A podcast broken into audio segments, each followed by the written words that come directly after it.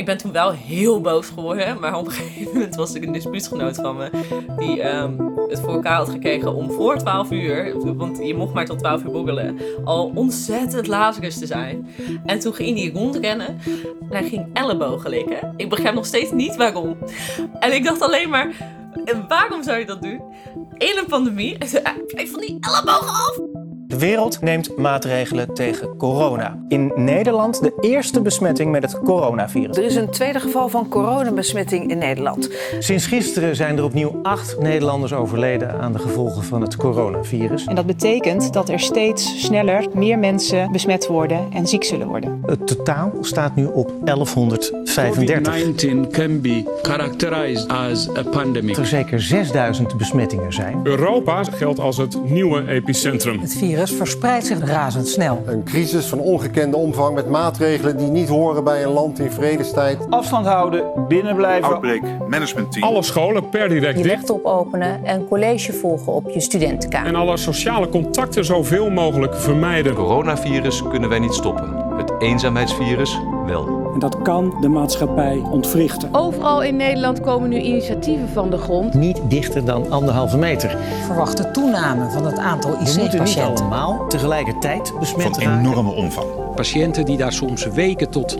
maanden op wachten. Noodkreet van de Nederlandse Federatie van Specialisten. We will have to learn to live with the virus. Het testproces bestaat uit vier stappen. De ontwikkeling van een vaccin tegen COVID. Via een app waarin een QR-code wordt gescand. Er zijn zelfs scheid aan coronafeestjes. In het Leidse van de Werfpark werd de anderhalve meter regel niet nageleefd. Eén op de vijf jongeren dacht er zelfs over na om een einde te maken. We have to protect each other if we want to protect ourselves. Gebeurt dit echt? Hoe ernstig de situatie is waarin we zitten, dat dit ook niet over een paar weken eh, weer weg is, dat het lang gaat Zo, duren. niet zomaar Iedereen voorbij. Drie jaar geleden stond de wereld op pauze. Op de voetbalvelden werd niet meer gelopen. In de theaters werd niet meer gespeeld. In de restaurants werd niet meer gegeten. De klaslokalen, terreinen en musea waren leeg. Op de pleinen was het oorverdovend stil. Er werden boodschappen gedaan voor de buren, geklapt voor de zorg en halsreikend uitgekeken naar straks als het weer kan. Corona had ons allemaal in de greep. Hoe beleefden wij deze tijd? Stadsgezelschap PS Theater blikt met tien leidenaren terug op de periode die voor iedereen onverwacht kwam en ons leven compleet veranderde. Mijn naam is Lonneke, ik ben 24 en ik studeer nu al vijf jaar geschiedenis aan de Universiteit Leiden. Ik ben de voorzitter van een studentendispuut bij SSR, eh Corduroy. Ja, ik ben wel iemand die vasthoudt aan principes. Zijn jullie wel eens in een Pelibar geweest? Het is echt een, eh, het is een kelderbar onder een studentenflat. En dan heb je een grote bar met allemaal lampjes en zo. Het ziet er heel gezellig uit, dus je wil meteen soort van weer in dat oude overgaan. Van eh, geen anderhalf meter afstand. Maar ze hadden wel overal van die hogere staaltafels neergezet. Met krukken eromheen. En dan moest je tegen allemaal mensen gaan zeggen dat ze op de kruk moesten gaan zitten. Ze mochten niet van de kruk af.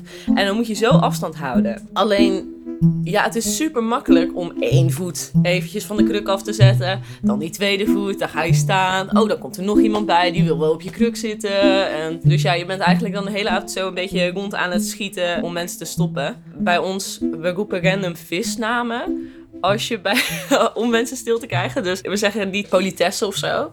Maar bij ons is het gewoon makreel. En dan, dan zie je ook allemaal 20 jaar opeens stil worden. En dan moet je ze weer gaan vertellen dat ze weer meer afstand moeten gaan houden en zo. Het is heel, ja. En met het indammen van het virus gaat het niet goed. Vrijdag komt het kabinet met extra regionale coronamaatregelen. Voor de vier grote steden en voor Haarlem en voor Leiden. Omdat het daar nu veel te snel gaat. Eigenlijk ging het al heel lang goed in, uh, in Leiden, in de directe omgeving. En nu zien we in één keer die cijfers enorm oppoppen. En je hebt als overheid nou het gevoel, wij moeten niets doen. Je zag wat er gisteravond gebeurde. Dat stonden er ook uh, 200 uh, studenten in een, in een park met z'n allen. Ja, dat gebeurt niet bij ons.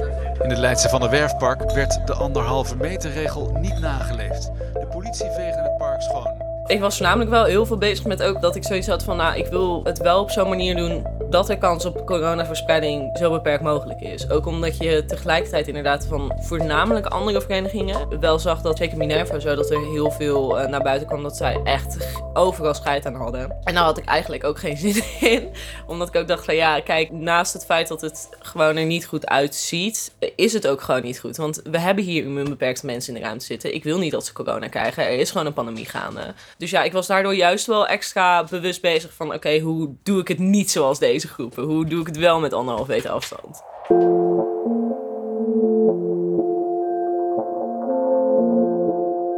Ik denk eerlijk gezegd dat wij de gelukkige few nog gaan zijn. Want hoewel depressie heel erg is toegenomen, we hebben wel, in ieder geval veel van ons hebben in studentenhuizen gewoond, hadden nog sociaal netwerk.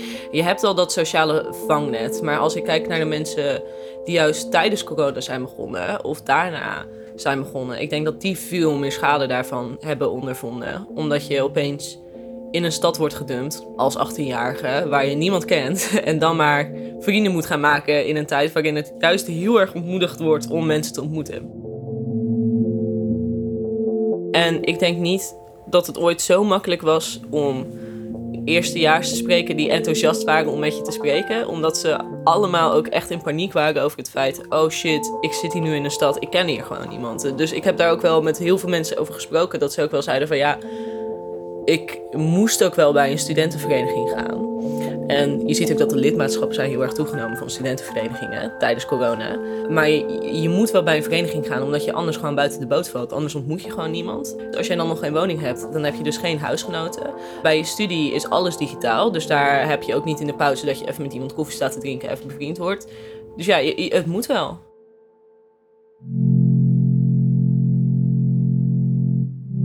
Nou, ik heb dus als kind heb ik wel een tijdje last gehad van smetvrees. Dus toen de corona net begon, dacht ik: oh nee, oh nee, hier gaan we weer. Ik ga weer helemaal echt gek worden. Maar uiteindelijk, het viel best wel mee. Ik, uh, ik heb er niet zo heel veel last aan gehad. Ik, ik was voornamelijk heel bang dat ik andere mensen per ongeluk zou besmetten. Dus dat ik niet zou weten dat ik corona had. En dat ik dan naar een supermarkt zou gaan en... Uh, ja, ik woonde ook in een kooi. Dus dan had je ook best wel veel oudere mensen die in de supermarkt rondlopen. En ik dacht echt elke keer dat er dan iemand er dichtbij kwam, zo: Oh nee, ik ben een student, ga weg. Voor je eigen veiligheid.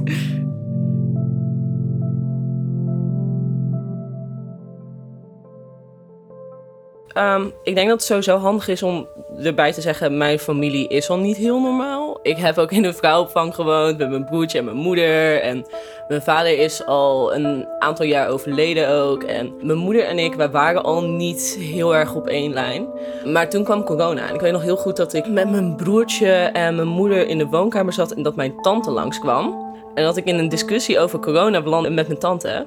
Ik voelde me er ook helemaal niet op voorbereid, want ik zat daar gewoon in de woonkamer en ik dacht, ja, hè? We zitten nog in een normale maatschappij. We denken hier allemaal hetzelfde over. Het is gewoon een virus. Uh, uh, maar toen kwam ze meteen met allemaal heel rare argumenten over dat corona niet zou bestaan. En ik weet nog dat het raarste eraan was dat mijn moeder erbij zat en meeknikte. En dat ik opeens dacht: oh, wacht. Ik ben de enige in deze ruimte samen met mijn broertje die nog in wetenschap gelooft, blijkbaar. Um, en daarna is het gewoon allemaal verder achteruit gehold. En ja, toen heb ik uiteindelijk ook de keuze gemaakt om gewoon geen contact meer te hebben met mijn moeder. Um, ook in combinatie met andere familieproblemen. Corona liet me wel inzien dat er meer mis was in de relatie met mijn moeder dan alleen het feit dat ze in onze jeugd niet zo goed voor ons gezorgd had. Ik denk dat als je um, een heel kleine kans dat jij ziek wordt van een vaccinatie boven de veiligheid van iedereen om je heen stelt, ja, dat, dat is iets waar ik niet mee kan leven.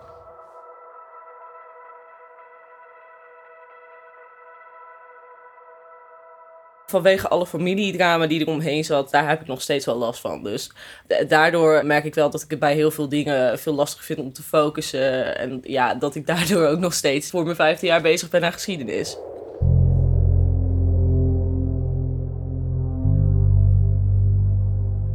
Wanneer de coronapandemie een steeds stillere echo wordt en de wereld weer sneller draait dan voorheen, lijken we soms te vergeten wat er achter ons ligt.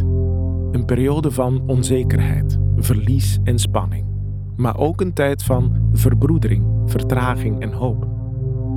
Bovenal waren het drie jaren die levens veranderden. Soms groots en rigoureus, soms subtiel en bijna onopgemerkt. En niet voor iedereen is het zomaar voorbij. Sommigen hebben nog elke dag te maken met de gevolgen van deze periode. Wat hebben we nodig om diegenen die achterop zijn geraakt te helpen?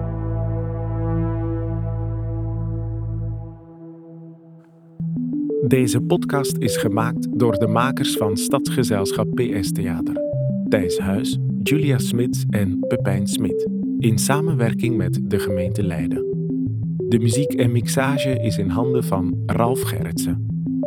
Wij willen Amina, Kishore, Leendert, Lonneke, Aukje, Peter, Sylvia, Trudy, Walter, Samer en Ali heel erg bedanken voor het delen van hun verhalen. De korte nieuwsfragmenten die voorbij kwamen waren van het NOS-journaal, Nieuwsuur, het Jeugdjournaal, VRT Nieuws en de BBC.